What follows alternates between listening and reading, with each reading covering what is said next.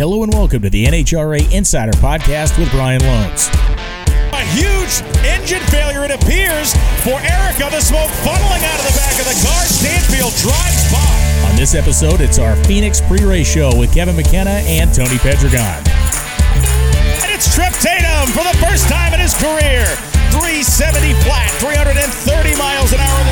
We dive into the controversies of the week, look back at Gainesville, and put our expectations on Phoenix. Bobby Bode's 074, and he blows the body off the car going through the finish line stripe. Bobby maintains control of the automobile. This is the NHRA Insider. Number 16 is going to take out number one. He left on a, by a day and a half. Both and Hines bikes are out, and it is crazy town in Pro Stock Motorcycle. Hello and welcome everybody to the NHRA Insider Podcast. I'm your host Brian Lohnes, and we are back again for another fun pre-race show. Uh, we have Tony Pedregon and Kevin McKenna coming on, the two insiders that uh, really do a great job. They they add a great angle to this show. Got a lot of positive feedback about our Gainesville pre-race show. We've been having uh, these kind of three-way chats, if you will, for the better part of a couple of seasons now they're both great guys that get to look inside the sport. Both have their own unique takes, and it's really going to be fun to kind of have some analysis uh, of what we should be expecting in Phoenix and maybe what we missed or what we should pay more attention to coming out of Gainesville. It is going to be the first time we see the Mission Foods Too Fast, Too Tasty Challenge. It'll be Pro Stock, Top Fuel, and Nitro Funny Car as Pro Stock motorcycles are not being contested in Phoenix, and they will be squaring off. Remember, those semifinalists from those three categories will run off for additional money and championship points to be added after the regular season. These are countdown points they're racing for at the second event of the year. It is a fun twist, and it's going to be fun to watch it all play out. It has been a bit of a controversial week in the world of NHRA drag racing since we left last went off the air.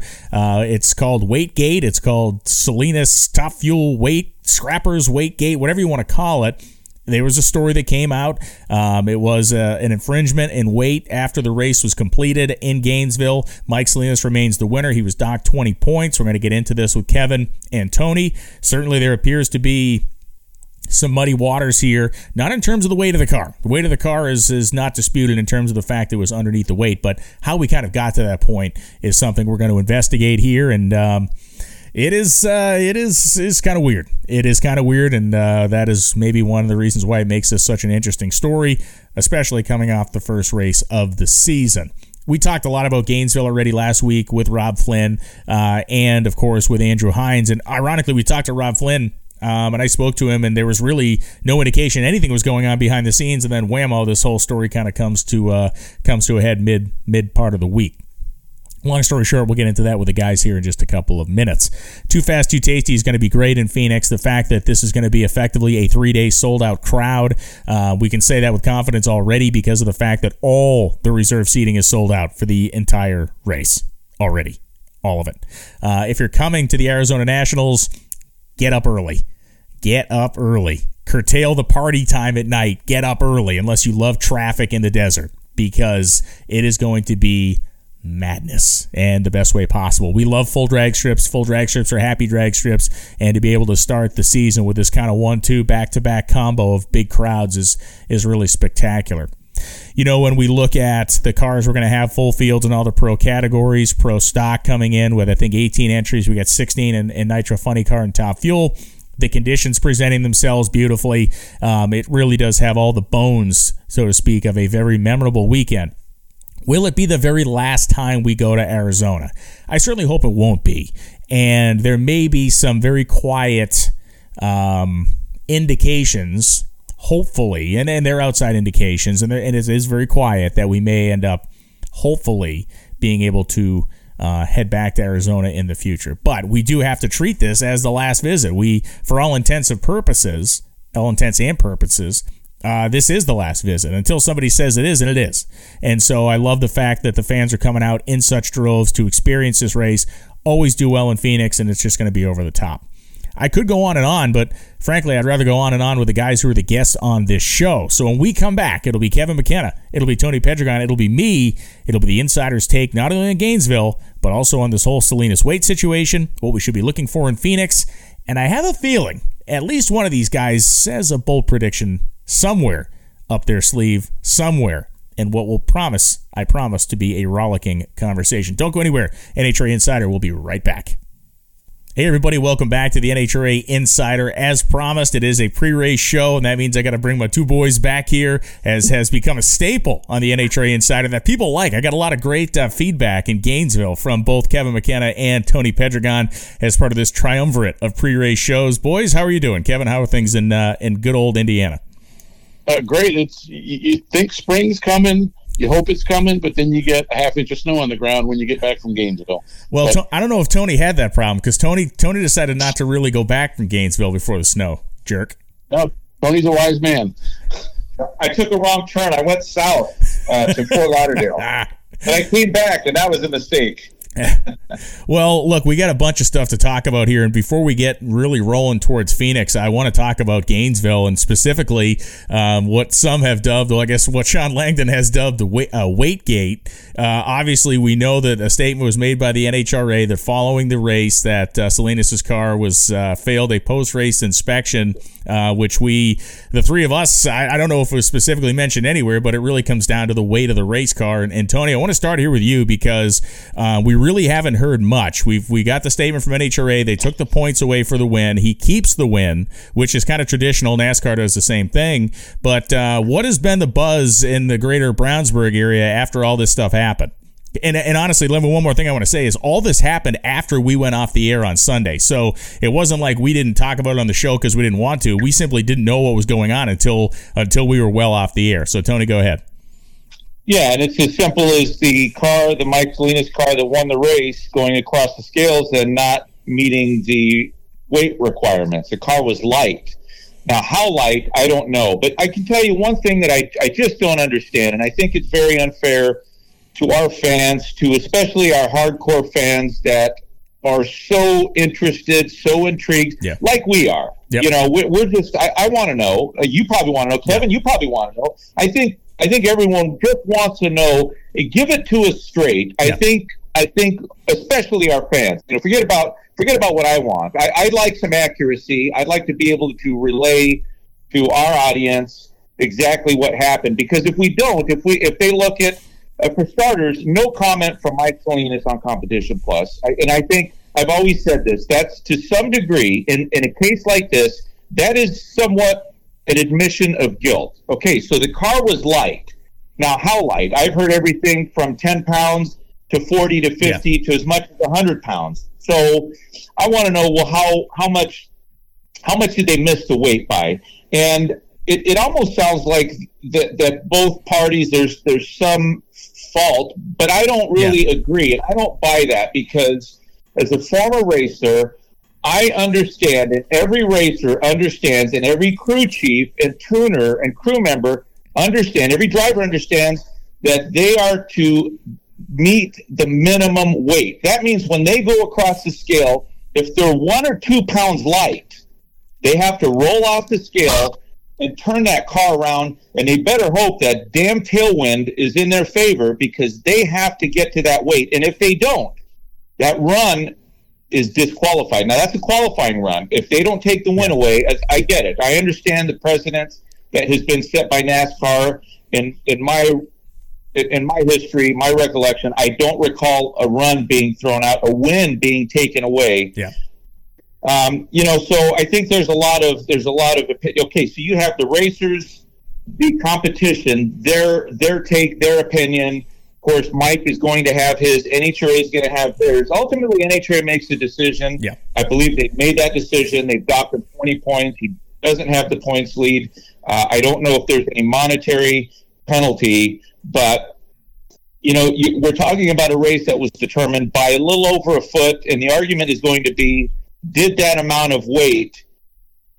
Did did that did that determine the outcome of that race? That's really the question. Yeah, and I think listen, I think that's the that's another factor of this that gets a little bit lost in the wash is the fact that it did come down to such a tight margin. It wasn't like one of the guys smoked the tires and the other guy ran down and went low ET. It was a race that was a, a razor's margin. And Kevin, before I, I throw it to you, I will say, as Tony said um, you know, if the, I don't, I don't want to say there's culpability on both sides here, but there is some debate or discussion about procedurally what happened over the course of the day. Was a mathematical error made at some point during the day by an NHRA official that then led this team down a an improper path or a false path regarding the weight of the car?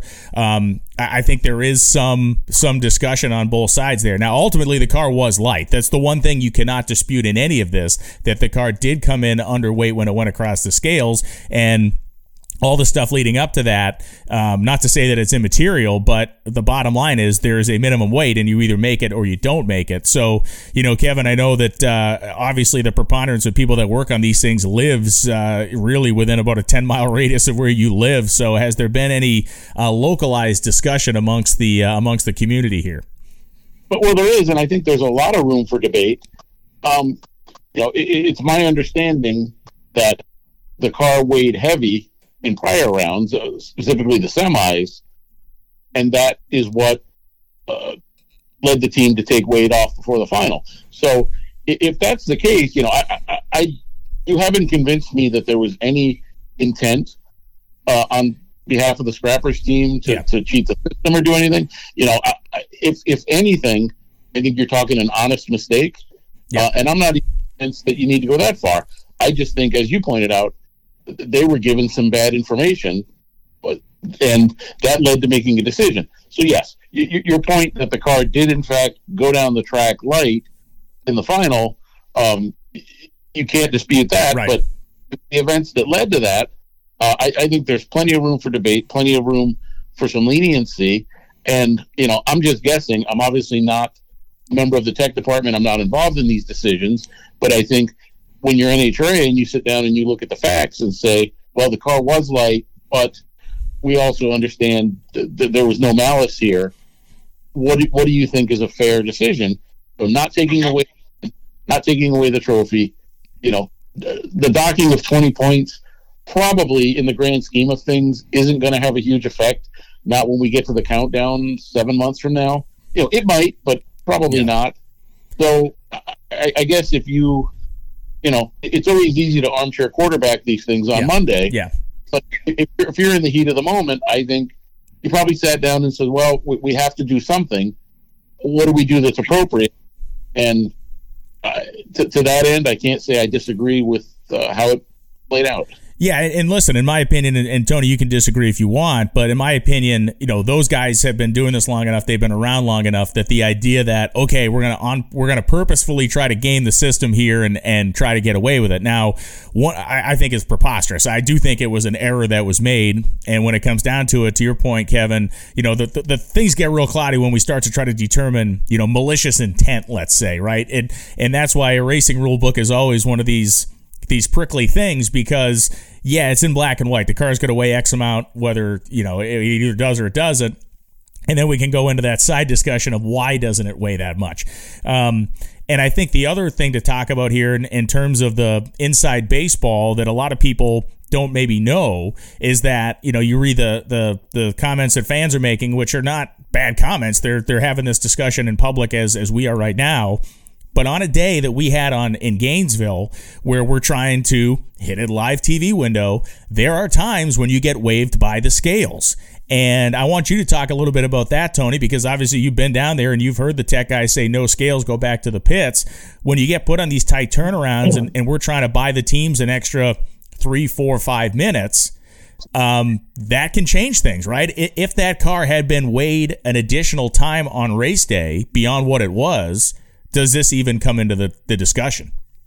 Well, it definitely does, and and let me just uh, let me just just say just to clarify, the key word is intent. I, I don't believe that there was any intent. Yeah, I think we're all on the, we're all on the same have, page there. Yeah.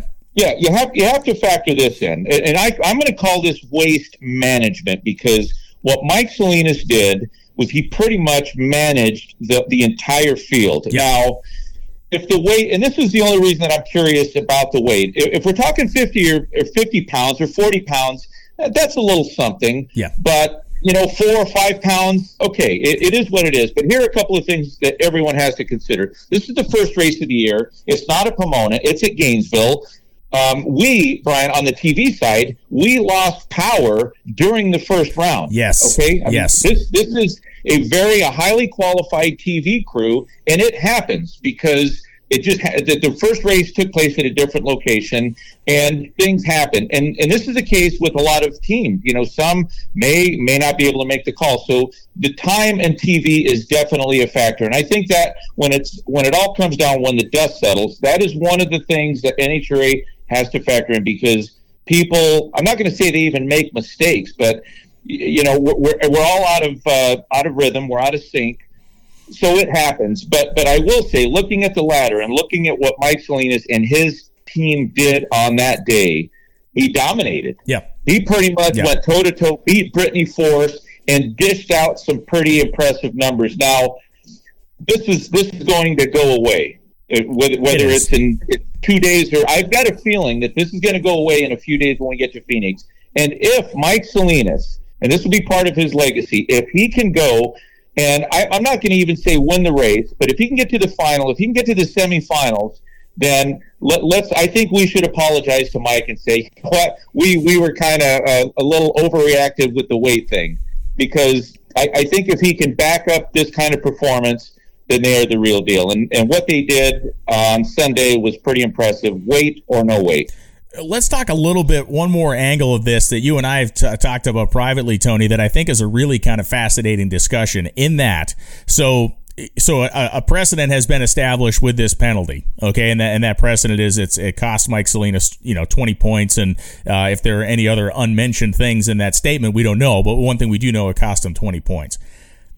Is that incentive for a team that may go up there with the intent of showing up light, saying, screw the 20 points.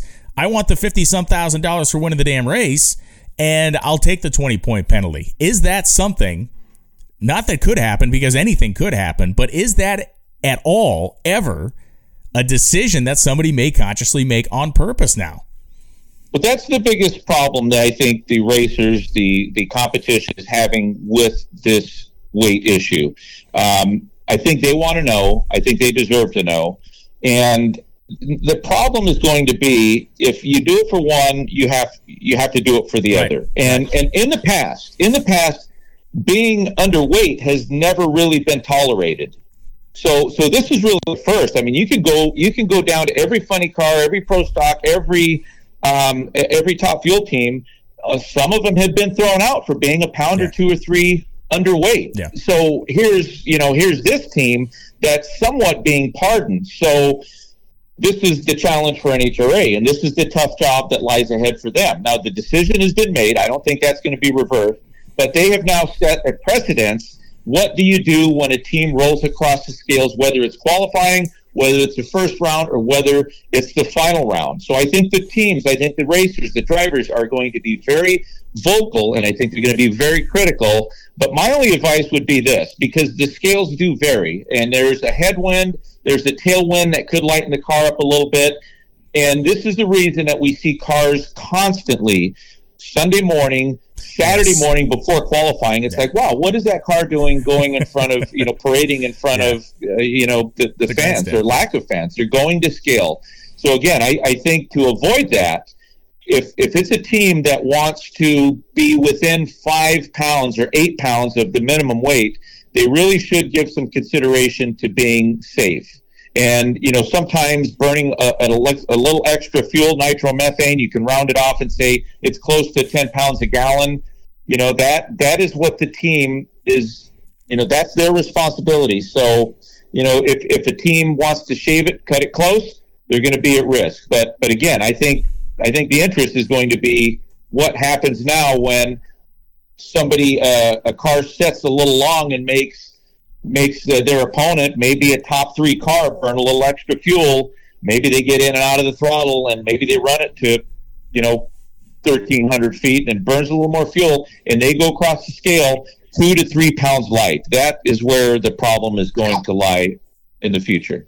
I, you know, I don't necessarily agree with that. I, I think this is an isolated incident where you had extenuating circumstances. You know, historically, any car that's light and this happens a lot of times in sportsman racing, super stock and stock, if you come across the scales light, you're out.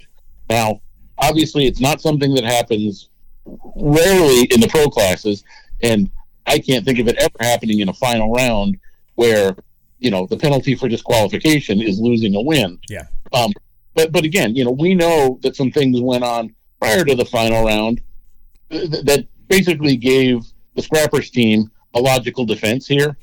And I think you know th- that to me that makes this an isolated incident. If you go to Phoenix and in the second round a, a top fuel car comes up twenty pounds light, you throw them out and you reinstate the winner. Yeah. Reinstate the loser. I, I- I think that has historically been how you handle this. But again, this situation I think was a little different. I think it, it demanded a little different uh, decision making, and and that's how we got to where we are now.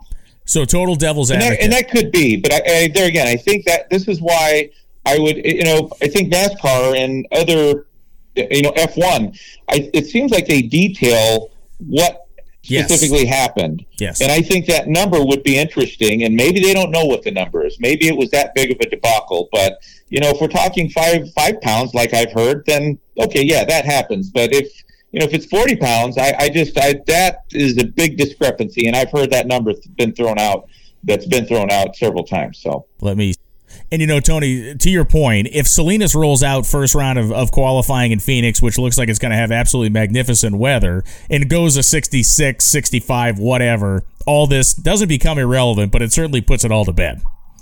It does. And if I'm Mike Salinas and you go out there and spit out a, a 366, which I think I've got a feeling that they're going to, I'd get out of the car, I'd pound my chest, and um, I would say take that and, and go down the road. Yeah, no, it makes sense. And, you know, let's turn our attention to some of the performers uh, and non performers, I guess we should talk about at Gainesville. And, you know, it was a, a story we made a huge deal of at the race, Kevin. And, and the guy that we talked to, I think, most out of anybody, which is a rarity for Pro Stock Motorcycle. But my goodness, Gage Herrera did what we all maybe thought he was capable of, but maybe didn't believe he would do. And he just went out there and just rode roughshod over all of them. yeah, you, you look at the history of the Vance and Hines team, you know, from, from Terry Vance to Matt and Andrew Hines and Eddie. Not one of those riders has ever won in their debut with the team. Um, and obviously, when they watched Gage ride last year, Yeah. even though he only made six races and, uh, you know, d- didn't win around, um, they saw enough to, to believe that he was the guy they wanted on their bike. And then, you know, talking to Andrew and Eddie after testing, they're like, "Oh, this guy's great. He he listens. He doesn't make mistakes. He's smooth on the bike." Um, you know, a lot of times you get a guy who comes from the no bar bike set, and they have a lot of bad habits that you have to break them of because there's two completely different riding styles. Uh, Gage apparently just picked up on the technique of riding a pro stock bike as quick as anybody we've seen, and of course, they gave him enough bike to win the race with with air to spare, and he just did the rest. You know, his lights were not spectacular, but if I've got the field covered by the better part of a tenth, I don't want to see you go double O in any round anyway. Absolutely, Um, absolutely. And Andrew, I had Andrew on the show last week, and he and he kind of talked about that a little bit. In that, you know, they were very conscious to kind of keep reminding him, you know, go up there with your head screwed on straight, but you do not need to try and go over your head here in the starting line. And and that is a very difficult thing to manage. You're a racer. Your guys won races. You know that. You know when you when you have an advantage or perceived advantage over a competitor, it is tough to mentally balance this idea of just being aggressive enough and not trying to kill it. Yeah, well, I, I, never have an advantage over my competitors. Uh, cer- cer- certainly not one that large. Um, but but I but I understand your point. Yes, you know, uh, again, if I'm a team owner or a crew chief, and he comes back and flashes a time slip with 007 on the reaction time, I, I'm going to tell him dial it back a notch. Um, you don't need it. You know, save that for a day when when you really do need it. Um, but everything he did was just smooth and you know, you also have to think of the magnitude of racing at that event in front of that many people, the TV cameras, all, all the things that you're not used to, uh, you know, top interviews, and none of that seemed to rattle him. And, uh, you know, you, you, you look at uh, probably the rest of the class, and there's a lot of good bikes. There were a lot of great stories. You know, I think Chase Van Sant did fantastic in his debut He did. He Uh, did. obviously the, the Smith bikes are, are both going to be great this year. Uh, But but I also think there's a sense that uh, that, that Vance and Hines bike is going to be a handful at every race. Tony, we got to watch Terry Vance. He was up there doing color commentary with Alan during the Pro Stock Motorcycle rounds, and uh, we were able to peek over and look at his his his physical reactions every time Gage went down the racetrack. Well, if body English says anything, when you watch a guy and his he's I mean, he's not just sitting in a chair. He is sitting back in the chair and his arms are crossed.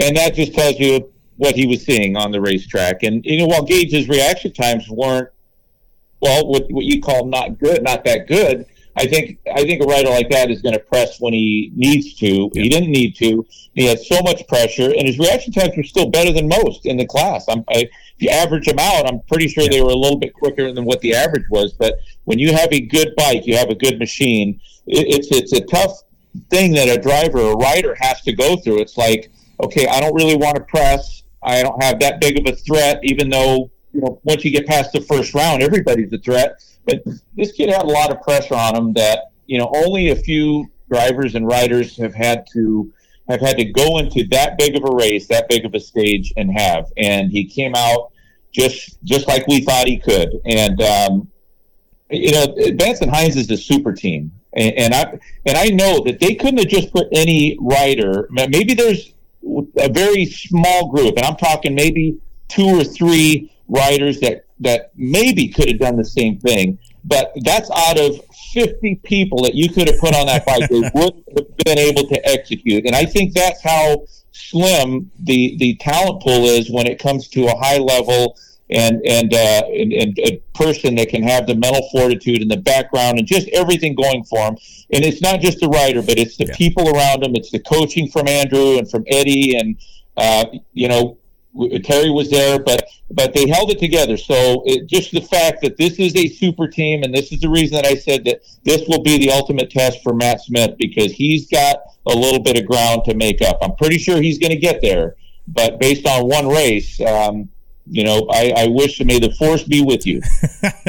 and Kevin, you mentioned it. I'll just put a point on it. The fact that Chase Van Sant had his professional debut, uh, rode very, very well, went deep into the rounds, and certainly um, was, uh, you know, listen, let's just call it was. He was overshadowed by what by what Gage Herrera did, and in a way that may be comforting for a guy who is a legitimate, you know, rookie. Um, unlike Van Sant, rather unlike Herrera, who had some races last year that you mentioned. This was this was uh, Van Sant's first uh, time out, so he may have welcomed welcome that shade a little bit. I'm sure he'll try to cast that off as we get through the season, but um, definitely was definitely cool. You know, Tony, I want to stick with you for a second. There's before, before you get to that, yeah, there's one more thing we need to cover, and it, it also somewhat overlooked the performance of Mike Salinas' daughter. Oh man, yes, Marito, who went 678 yes. in qualifying, her career best by well over a tenth, and also went to the semis. She beat Matt Smith on a hole shot. Um, that is the sort of progress we had hoped to see from her um, the, the, last year or two. Uh, you know, as she recovered from you know injuries from the preseason crash a couple of years ago. Yeah, uh, I, I, know Matt and Angie have worked extensively with her on her writing, and uh, boy, the, the, results were were obvious. Last week in Gainesville. Well, not just the ETs, Tony. When we watched her ride the motorcycle, she looked as, you know, composed, as put together as a Matt Smith, as an Angie. We didn't see the bike doing a lot of leaning left right. We didn't see her moving around a lot in the seat. So, yeah, the, the performance was indicative of what appears to be a rider that is now fully kind of unified with the motorcycle.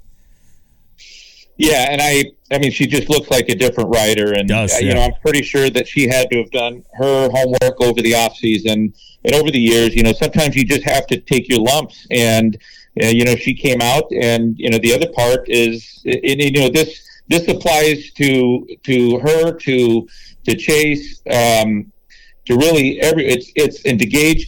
It is the machine and it's the rider, it's the driver, and and I know in the history of history there are some team owners and and you know some may have the opinion or be of the opinion that it's the car it's the performance but those that have competed at a high level and won races and won championships will tell you that yeah you need a good car but you know you got to go there and you got to chop wood. You have to do a lot of things. You have to do it consistently. You have to win some big races. And It's the uh, man, and in this case, the woman and the machine, and not one succeeds without the other.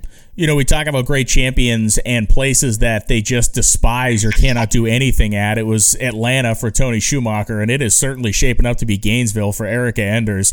Was there a more just WTF moment than Erica's car not starting for the first round of Pro Stock. I mean, we talk about the frustration she's had here, losing on a hole shot while making the quickest run in history in 2022. And now it's like, eh, eh, it's lower than whale spit at this point. You cannot get any further down the, the, the, frustration chart of a car that literally won't fire up, Tony. It was, I mean, it happened literally right in front of us, in front of our booth.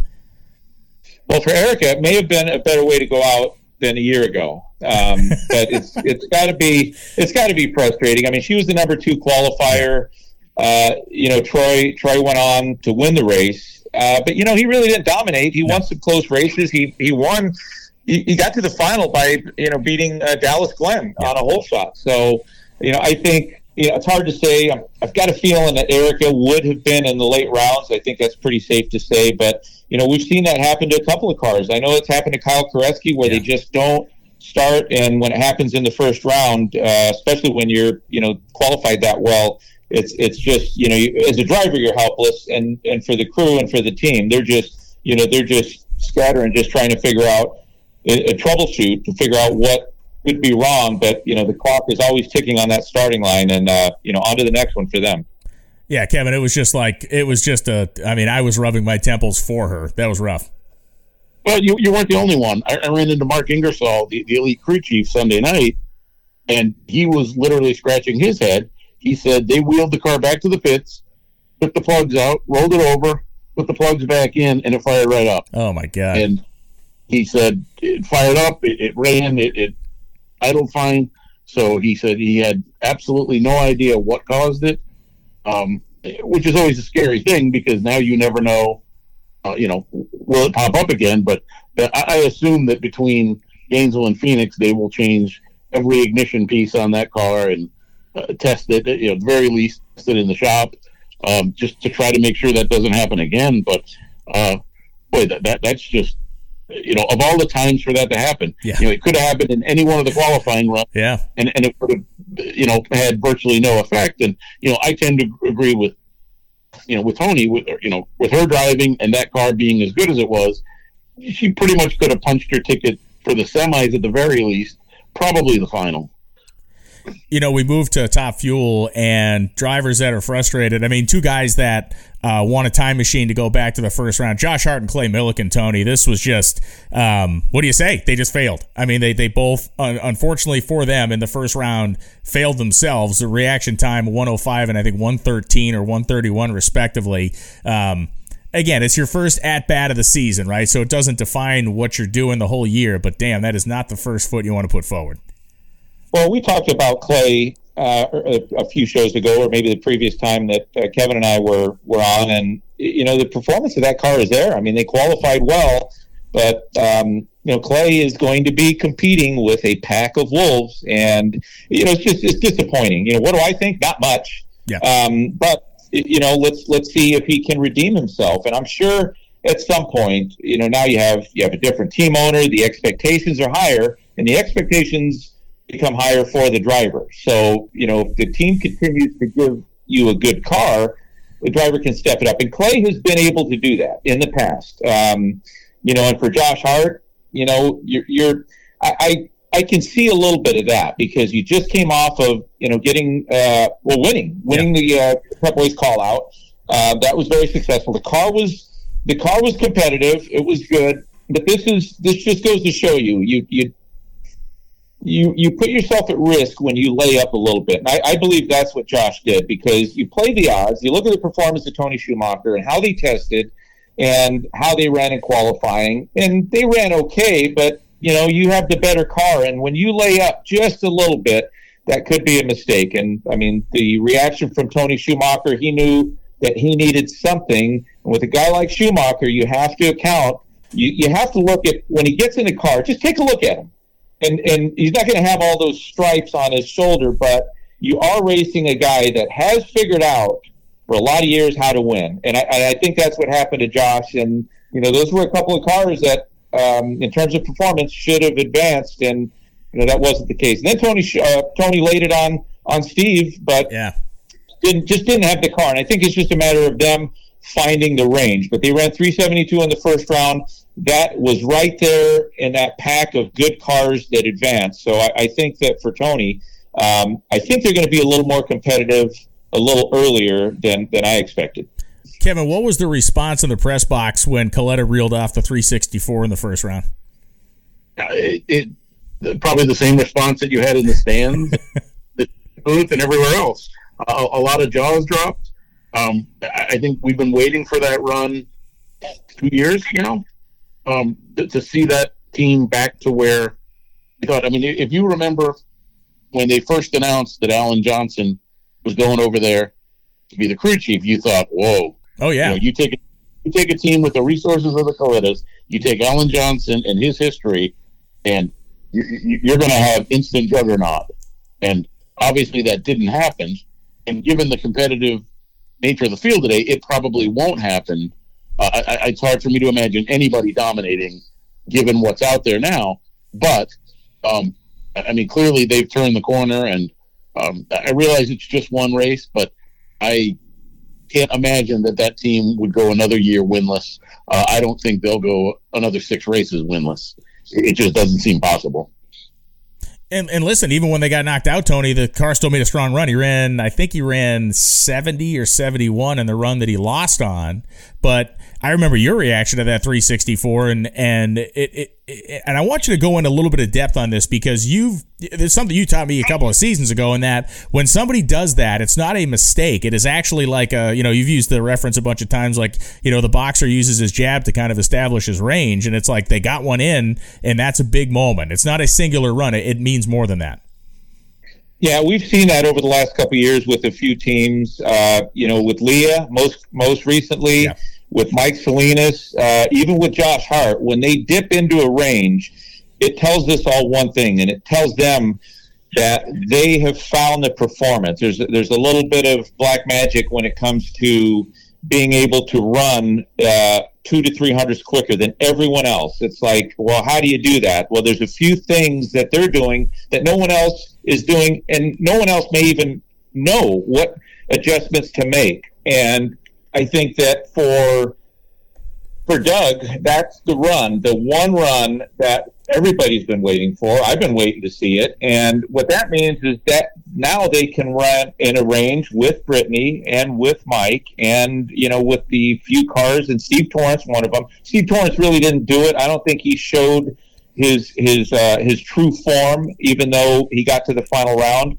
Uh, but for Doug, guys, this is an indication that when you race him, You've got to bring everything. You got to bring the party, and that means you got to be good on the starting line, and you got to be pretty quick. And even if you're all those things, I think what he showed in the first round that you can still get beat by this guy. And I think for Alan Johnson, uh, just like Neff, um, I think I think he has found the range. He's figured out how to how to get through, and he just needs to do it consistently. And if anybody can do it, if anyone knows how to race a car, it's Alan. Now he does he does break the tires loose a lot, but that's just that's the aggressive nature. That's how he's always raced but that's how he's always won championships. Well, look, and it seems like timing wise, um, it couldn't have happened at a better time. Obviously, making that run anywhere is great, but when we look at Phoenix historically, even we just go back one year and we look at what it's going to be this coming weekend, according to the, the all the forecasts we're looking at, this will be one of those raw performance races. Last year, at Phoenix was the quickest overall race for the Nitro cars we had the entire season. It was even quicker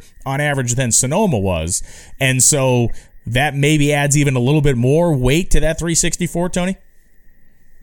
It does because um, because of the, the conditions, the climate, and the forecast. And you know, one thing about Phoenix is there's elevation; it gets really dry. Yeah. But I think for the most part, you know, most of these guys, most of the tuners, know exactly what to do with the car. Now they're going to be working with three runs, um, but they were working with three runs in Gainesville. And what happened in Gainesville that we're not going to see in Phoenix is I think the conditions and I think the quality of racing could have been a lot better had that rain not come in. Yeah. I think the rain got underneath the rubber. They had to peel, scrape. They had to resurface the track. I don't think it was as good as it was going to be. And I think from the first round to the second round, I, I really don't think that it came in like a lot of the tuners expected. We saw a lot of tire smoke. Yeah. Um, know, when you go to Phoenix, because of the elevation and because of the high level of grip, we're either going to see a quick a quick run or we're going to see some tire shake. But I think once the teams adjust, we're going to see some awful quick runs. I think we're going to see some quick feels, and I'm not going to be surprised to see you know some 363s, 364s, easily 364 pop up on the board you know, Kevin, let's move over to the funny car category here, and and you know, we talk about Hagan going back to back, and it's um, you know, it makes sense. Obviously, it's a it's a it's a style of racetrack that really does fit Dickie Venables. It is a place that uh, Matt has been you know very comfortable and successful in, and and obviously for them to win two years in a row is a great thing. On the flip side of that, it was pretty surprising to me to see Hight go out as early as he did. Honestly, I was I was kind of in my mind I had penciled in the the typical Hagan Hight type of final round. So you know we look at what how the season started last year and and it was uh, the Matt and and Robert show, but you know Robert really needs to kind of reassert himself here in Phoenix. Oh, was it that big a surprise? I mean, he he ran J.R. Todd, who was rock star in testing, ran well in qualifying. Uh, you know, as we pointed out, uh, you know, last year we, we, at times we called it a two horse race, a three horse race, maybe four. Uh, you know, when Tasca was running good, but this year Funny Car is more than just Hagan Hight. Yeah, I mean, it is. You have six to eight cars now. I think that are competitive enough um, to win. Even even you look at you know Chad Green making the semis. Yes, that was that was not an accident. Um, I think Wilkerson's program is improved. Alexis ran well. Um, you just go on down the list, and it's not quite the level that Top Fuel is, but it, it's pretty darn close when you look at, um, you know, when you evaluate the talent of the top ten in Funny Car. Um, it's pretty good. So I think, you know, n- not that Hight and his team were, you know, expecting it to be easy. Not not that they took anyone lightly, um, but.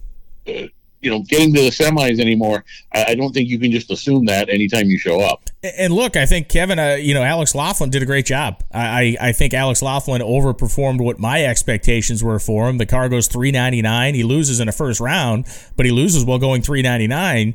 And as we know, uh, for the majority of the last three or four years, those um, those three second runs out of that car have been have been like visits from angels. They they happen very infrequently, and to see him put that thing in the threes in the first weekend he was in it was a, a pretty good endorsement, in my opinion.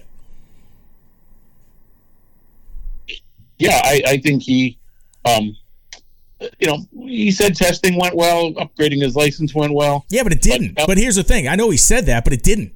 They blew it up. They shook the tires. They did every damn thing they could have possibly done. And maybe that's why I, I, think he did an even better job than I would have expected because of the fact that, and listen, Alex is a team guy and I love the guy to death, but testing did not go well. I mean, he got a license, but frankly, he got a license in, in, in, in, in by, by sneaking it under the bar, let's call it, right?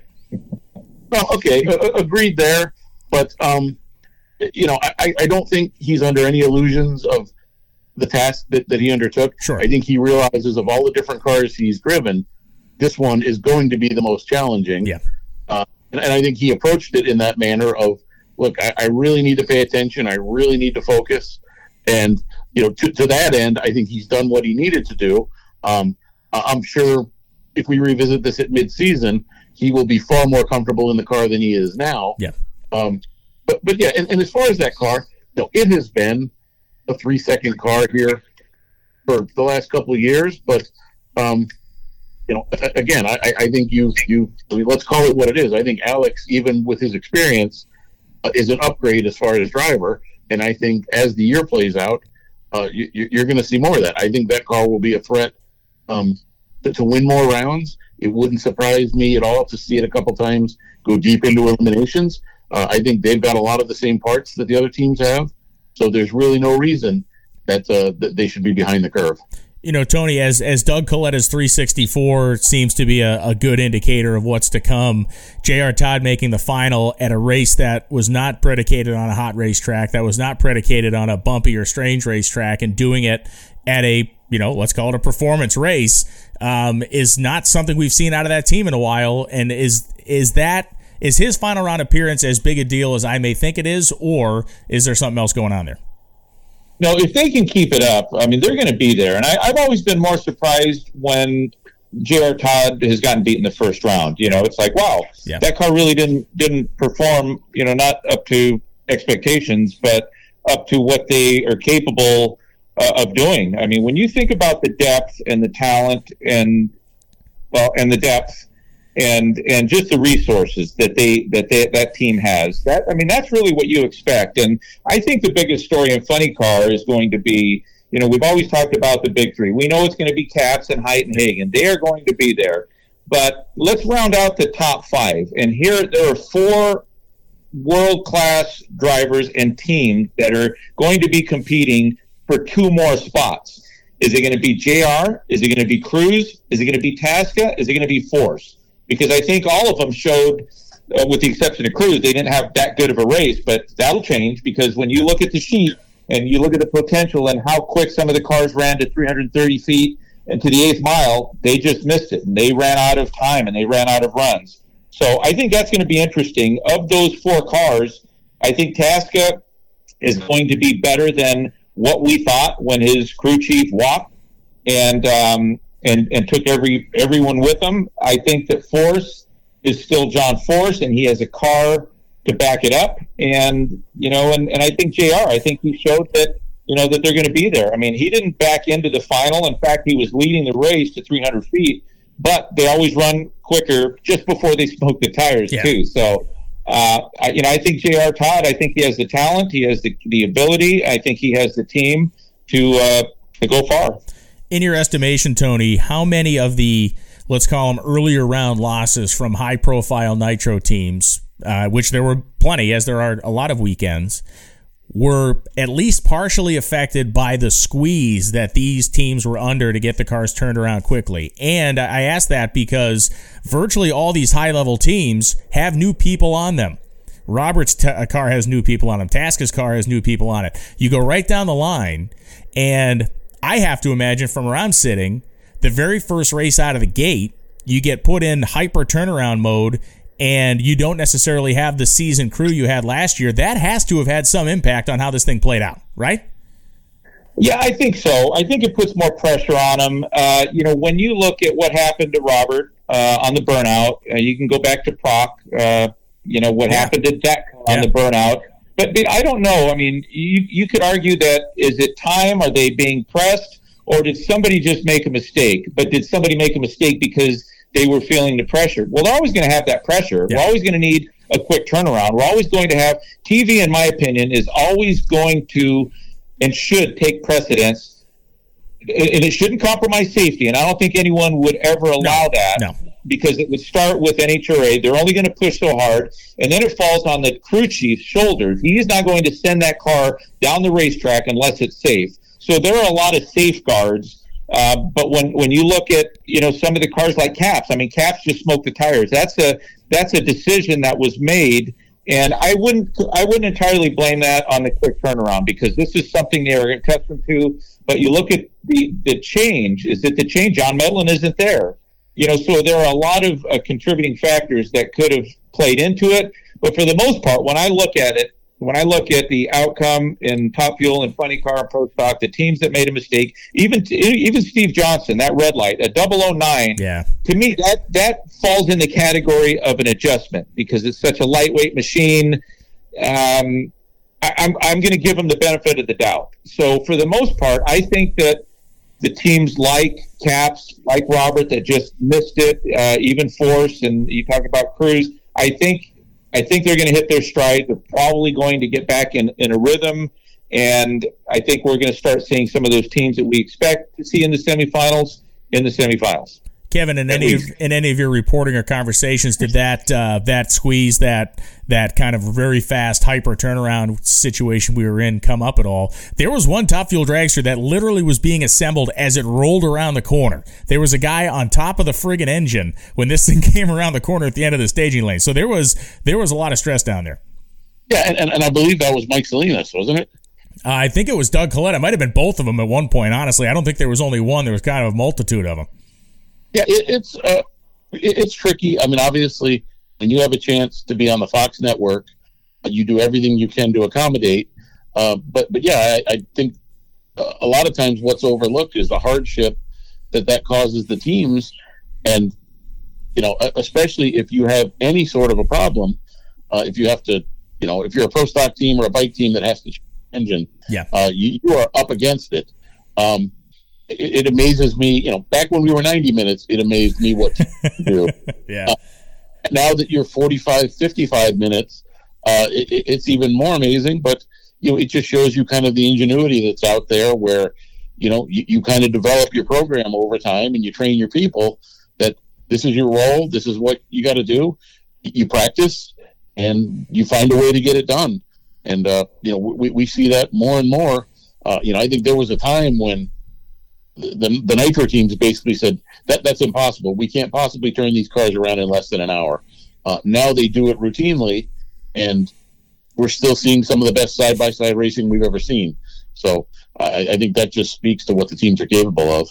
I got one last question for both you guys, and, and Tony, I'll throw it to you first. And I've been thinking about this since I left Gainesville, and it actually popped back up into my head uh, really just this morning before we started recording the show because of a text I got from an unnamed racer, which was a text that had a screen capture uh, from Josh Peterson of, uh, of NHRA, who's the vice president of competition, I believe is his official title. And it basically said, hey, we are expecting very significant turnouts all three days at this race make sure you plan accordingly to get into the racetrack on time to you know do what you got to do. And so this this text was greeted with kind of a, a groan. And my question is are we ready as a sport? I think i am and i think you two are but i don't know if we are. Are we ready as a sport to be big time?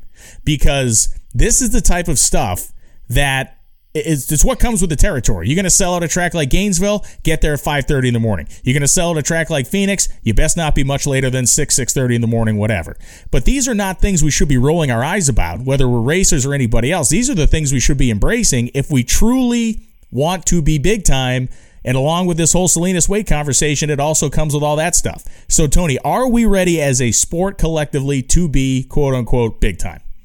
Brian, there's one reason that I get a little critical and and I get a little I get a little hyped up about uh, about drivers and being prepared and being good and you know not just being good on the track but being good representatives for a company for a brand for the sport. Do your homework. There's one reason and one reason only. And and i'm just going to go back when when i said um, you know the power went out. We had a problem with tv and I, I couldn't believe i was I was seeing some of the crew members were like throwing their arms up, like what's going on? And and I'm I'm looking at those guys saying, well, they just don't understand. They don't understand that if it wasn't for TV and Fox and everything that this sport and the and the the executive committee and and uh, and Glenn, all these decisions, this too fast, too tasty, all of these things that they have delivered to the sport, to the racers, and at some point you have to think what at what stage is all this work going to move the needle? Because that's really what it's about. Yeah. It's about the TV rating over a million. It's pretty impressive. Close to a million, pretty impressive. When it's way down, eh, you've got some selling to do, yeah. and it's going to be so much easier. Sponsorships will come when all of these things happen, and if that's the if that's the delta that we are at, then um, then we should be ready. And guess what? Ready or not, it is here. But a lot of people have been doing a lot of work but most of all, and this is this is I, I, this is important for me to say, I haven't competed in a car in a long time, but I still, as critical as I may be, I just want to be fair to the to the fan, to the viewer, to the audience, because I think they want to hear it.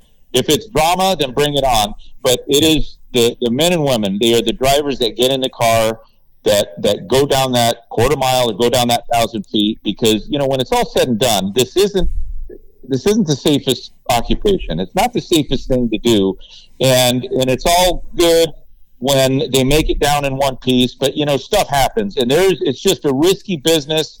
Um, but you know, they are they are the show, and the cars are the show.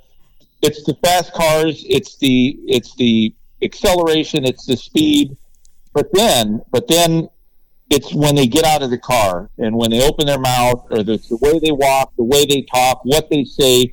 That is really what people gravitate to, and that is what keeps them tuned in. So if it's another traffic jam, I, I spent all these years, know, over 30 years going to Gainesville. I finally figured out when you pull out of the track and turn right, I finally figured out what's there. And and it's a shortcut if, if you come early enough. And I don't know if, if Phoenix has a shortcut that I haven't tried, but uh, I'm just going to get there early. So, uh, ready or not, if that is what is on the way for this sport, um, then then good. It's nice to see a little bit of a payoff uh, to all the people that have worked so hard to, to get that needle to move. Kevin. Yeah, you know, if, if I'm a national event track operator and my biggest challenge now is upgrading my infrastructure to get more people in, if I need to add more grandstands, if I need to petition city to help me out with a with a, a better road, uh, then I feel like I'm in a pretty good spot right now. And yeah, you do. It's only been one race, but you do kind of get the feeling. Uh, we're, we're reaching that point where we are going to sell some tickets this year. There's going to be a lot of eyeballs on here, and uh, I mean, I've been around a long time, and we waited for this moment for a long time. Um, I mean, I've been hearing it that oh, you know, we're we're, we're going to get there. We're going to get there. We're going to become a mainstream sport. Uh, you know, we're, we're going to be on par with NASCAR. You know, we're, we're probably not quite to that level yet, but clearly the progress is there. And uh, yeah, I would hope, as Tony said, with, with all this, you know, n- now that we're on the doorstep, um, I hope everyone who's involved is ready for it, and um, you know, both the, the, good, the bad, and potentially the ugly that goes with it. Um, you know, I mean, I've always thought it's great that you have, you know, a Tony Stewart involved. I think it's great that Rick Ware uh, is involved, but I've always wondered what would happen if Chip Ganassi and Roger Penske came over and threw huge dollars around. Would that upset the balance?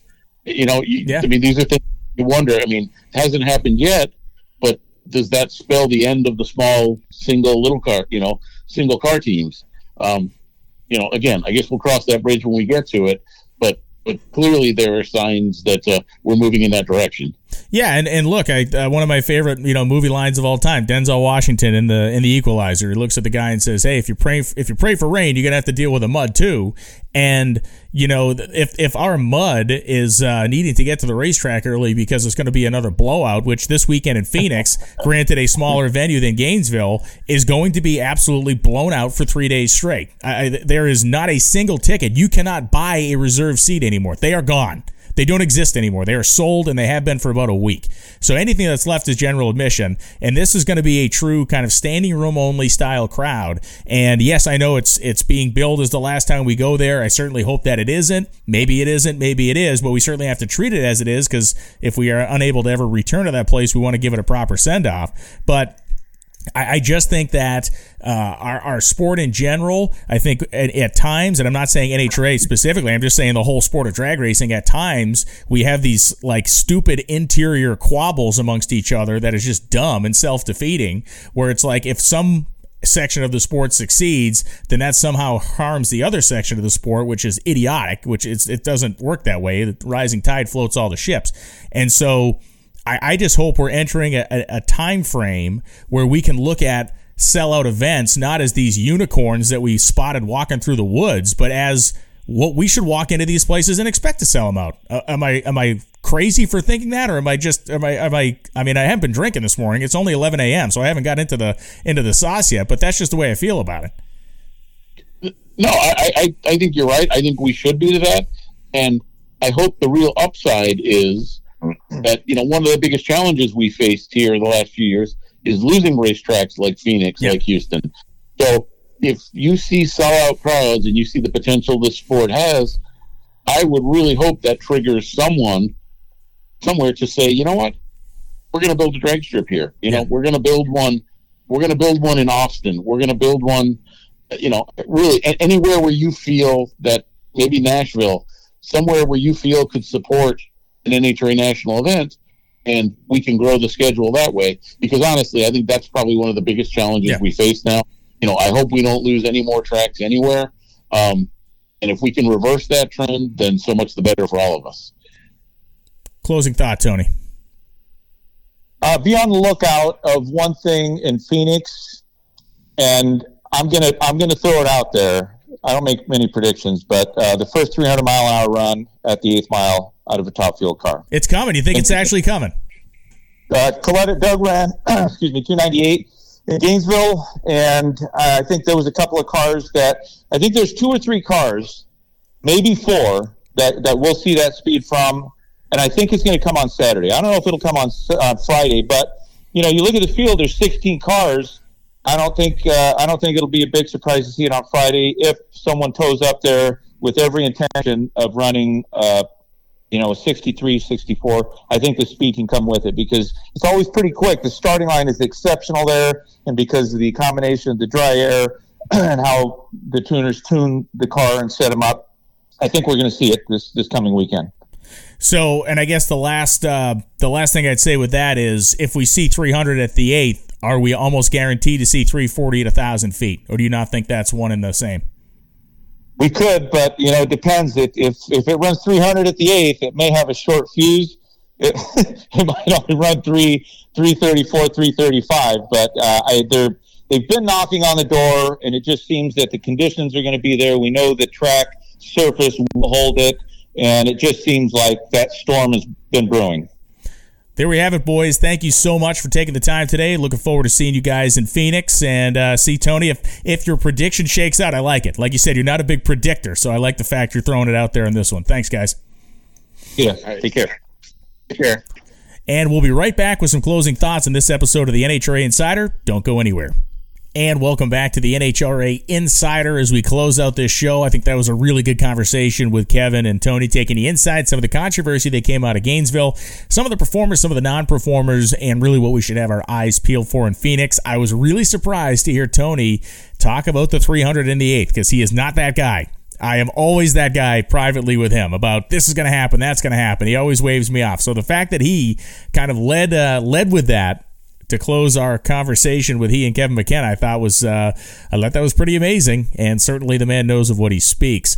It is going to be an incredible weekend at the Arizona Nationals, and as mentioned, it is being billed as and maybe will be the last time we go to Wild Horse Pass Motorsports Park. Now there is a glimmer of hope, and maybe we'll explore that in the weeks to come. But let's just say this: we are going to have a party this weekend in Phoenix, Arizona.